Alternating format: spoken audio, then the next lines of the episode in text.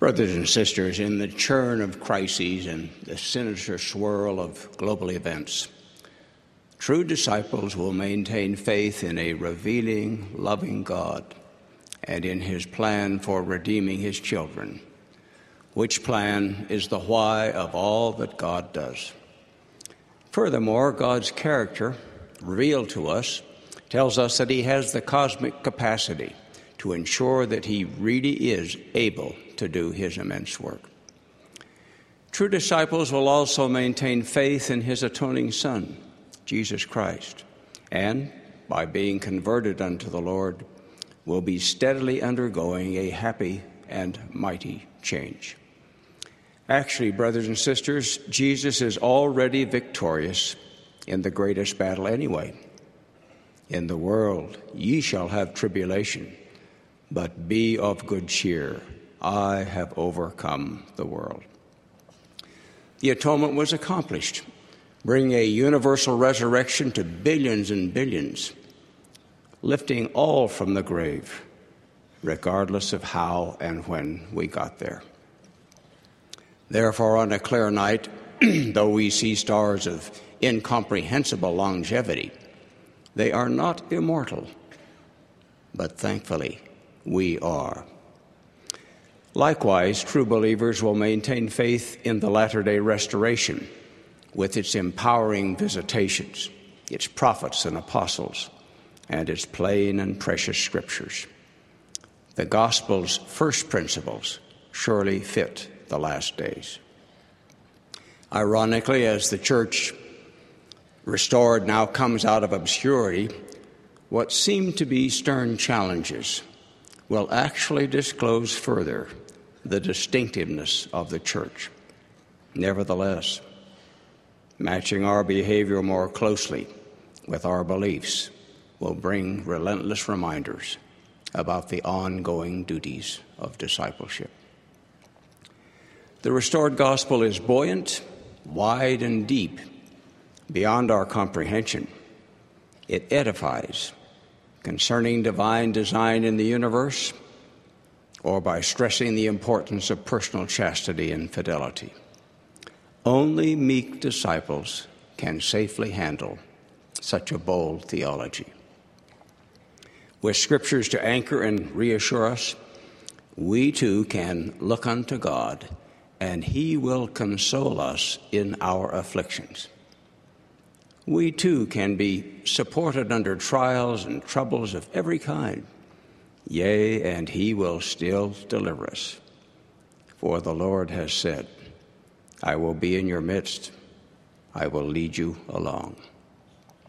Furthermore, God will give us priceless personal assurances through the Holy Ghost. Whether in tranquil or turbulent times, our best source of comfort is the Comforter. Enoch wept over the wickedness in his time and at first refused to be comforted. But then came revelations, successively showing Jesus' redeeming the world, the latter day restoration, and the second coming. Enoch was told to lift up his heart and be glad. The doctrines and revelations can likewise lift us, even amid wars and rumors of wars. Thus, we need not grow weary in our minds. Our discipleship need not be dried out by discouragement or the heat of the day, nor should dismaying societal symptoms weigh us down, including in your face carnal confrontiveness. We may shrink from some things in the current human scene, but Jesus did not shrink in Gethsemane nor on Calvary. Instead, he finished his preparations unto the children of men. Regarding trials, including of our faith and patience, there are no exemptions, only variations. These calisthenics are designed to increase our capacity for happiness and service. Yet the faithful will not be totally immune from events on this planet. Thus, the courageous attitudes of the imperiled Shadrach, Meshach, and Abednego are worthy of emulation. They knew that God could rescue them, but if not, they vowed, they would still serve God anyway. Similarly, keeping the unfashionable but imperative first and seventh commandments can reflect the courage which three young women displayed anciently. They said no with their lives. Therefore, we can be troubled on every side, but nothing can really separate us from the love of Christ. Worldly anxieties are not a part of being anxiously engaged. Even so, as Peter urged, we can and should cast our cares upon the Lord because he surely cares for us. Oh, brothers and sisters, the awaiting emancipation of such trusting surrender. As to remedying our personal mistakes, we face no hindering traffic jams on the road of repentance. It is a toll road, not a freeway. And applying Christ's atonement will speed us along. There may need to be plain speaking Jethros in our lives to stretch us, or moments of stark realization, as with the original twelve, who rightly concluded, Lord, to whom shall we go? Thou hast the words of eternal life. Besides, unless we are filled with resolve, what will we say, brothers and sisters, to the heroes and heroines of Martin's Cove and the Sweetwater? That we admire you, but we are reluctant to wade through our own rivers of chilling adversity. Brothers and sisters, by divine appointment, these are our days, since all things must come to pass in their time.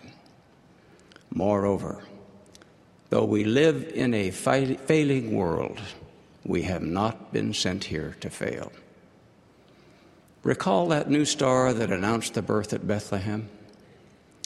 It was in its precise orbit long before it so shone we are likewise placed in human orbits to illuminate. Divine correlation functions not only in the cosmos, but on this planet too. After all, the Book of Mormon plates were not buried in Belgium, only to have Joseph Smith born centuries later in distant Bombay. Thus, the raising up of that constellation of wise founding fathers to produce America's remarkable Constitution, whose rights and protection belong to every man, was not a random thing either. One historian called our founding fathers, quote, the most remarkable generation of public men in the history of the United States or perhaps of any other nation, end quote. Another historian added, It would be invaluable if we could know what produced this burst of talent from a base of only two and a half million inhabitants. Yet some still settle for an inconsistent or an incapable God. Laman and Lemuel, for instance, were aware of ancient Israel's miraculous rescue from Pharaoh's mighty armies, but they murmured and were intimidated by a mere local Laban. We can be so provincial and so self concerned. God, who oversees the interlacings of galaxies, stars, and worlds, asks us to confess His hand in our personal lives too. Have we not been reassured about the fall of one sparrow? and that the very hairs of our head are numbered. God is in the details. And just as the Lord knows all of his vast creations, he also knows and loves each and any member of a crowd. Indeed, he knows and loves each and all of mankind. Consider his tender salutations to Moses I know thee by name, and thou hast also found grace in my sight. And to Joseph, This is my beloved Son, hear him. No wonder King Benjamin pleads with us to believe that we do not comprehend all that God comprehends. Ignoring the revelations about God's astounding capacity is like playing aimlessly and contentedly with wooden blocks featuring the letters of the alphabet without realizing Shakespearean sonnets were created using that same alphabet. Father Abraham staggered not at the divine promise of posterity because he was, quote, fully persuaded that what God had promised he was also able to perform, end quote. May we be fully persuaded. These words of Anselm are thus such good counsel. Quote, believe in order to understand, rather than understand in order to believe, end quote. Brothers and sisters, though living in a time of commotion, we can stand in holy places and not be moved. Though living in a time of violence, we can have that inner peace that passeth understanding. Perplexing things will still happen, but like Nephi, we can still know that God loves us. A felicitous and fundamental fact which can and will sustain us through so very much. How can we know that God is aware of us and loves us? He tells us by the scriptures. Likewise, by our honestly counting the blessings and bestowals of His grace in our lives. Most of all, He tells us by the still small voice of the Spirit. The mighty change required by discipleship may seem roller coaster like as soaring revelations bring the gravity of humbling perspective. It was so with Moses, who fell unto the earth and exclaimed, Man is nothing, which thing I never suppose. Then came, however, the divine reassuring disclosure For this is my work and my glory to bring to pass the immortality and eternal life of man. Mighty changing, however, is mighty hard work. It's a labor made more difficult by heeding the unflattering urges of the natural man. Too often, brothers and sisters, our possibilities have been muted by the mundane. We are scarcely ready for the vaulting revelations. Imagine a spirit portion of each of us is actually eternal, and that we were with God in the beginning. Of course, we cannot fully comprehend all this right now. Of course, we cannot know the meaning of all things right now, but we can know right now that God knows us and loves us individually.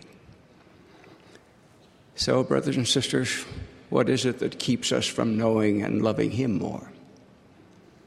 Our reluctance to give away all our sins, thinking instead a down payment will do. Likewise, our reluctance to let our wills be swallowed up in His will, thinking instead that merely acknowledging His will is sufficient. The prophet Joseph Smith declared that God, before the earth rolled into existence, quote, contemplated the whole of the events connected with the earth. God knew the depth of iniquity that would be connected with the human family, their weakness and strength, the situation of all nations and their destiny, and He has made ample provision for mankind's redemption. End of quote. Part of God's ample provision consists of imperfect people like you and me, committed nevertheless to shining and serving in our appointed orbits, knowing all the while that we are encircled in the arms of His love. In the name of Jesus Christ, amen.